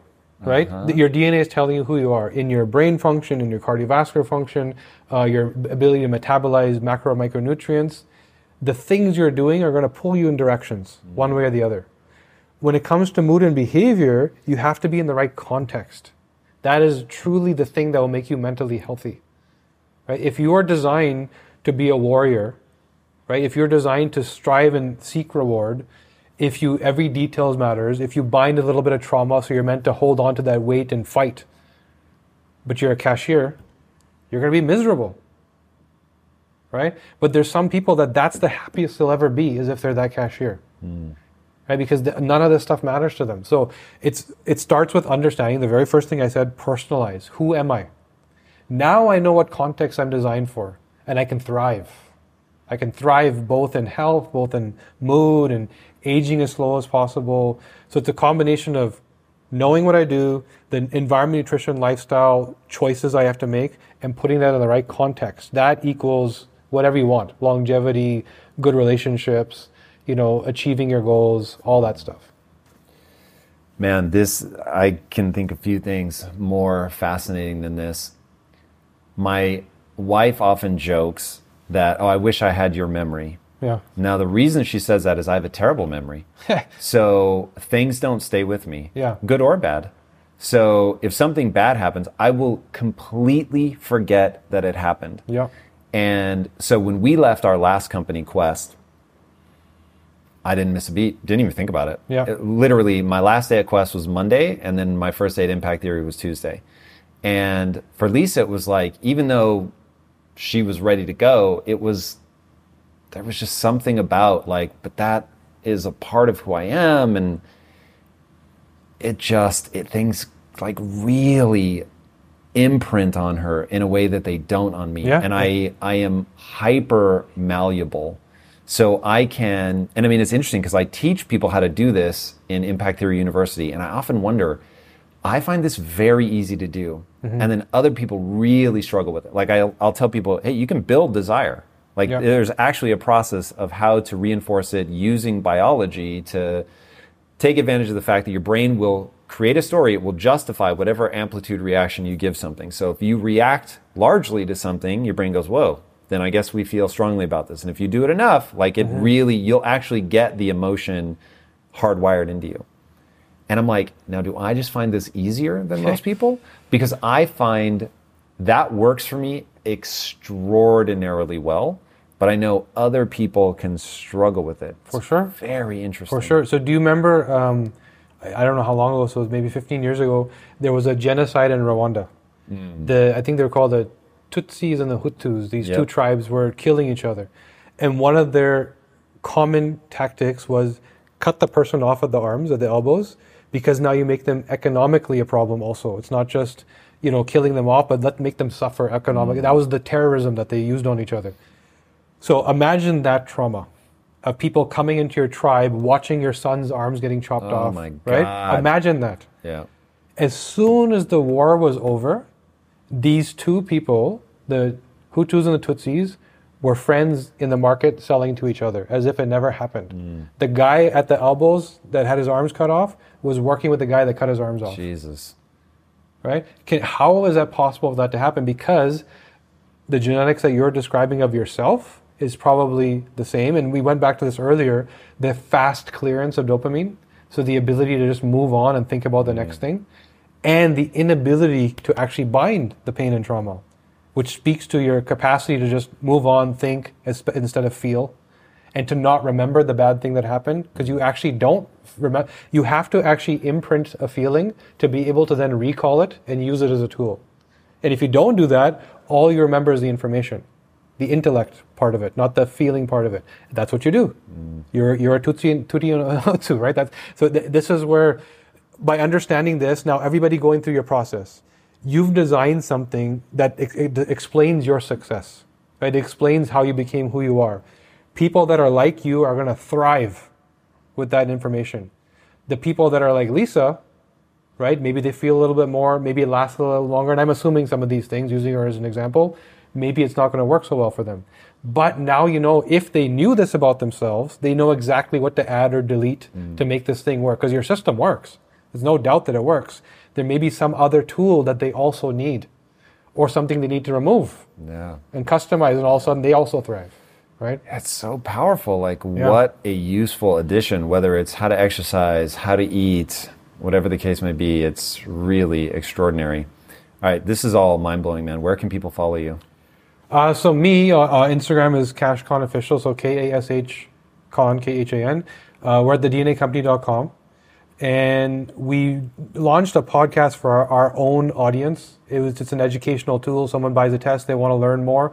So these scenarios you're hearing about, if you want to hear more about autism, whatever, go to Unpilled, the Unpilled podcast, and that's where we teach you about the way we think. Love it. Yeah.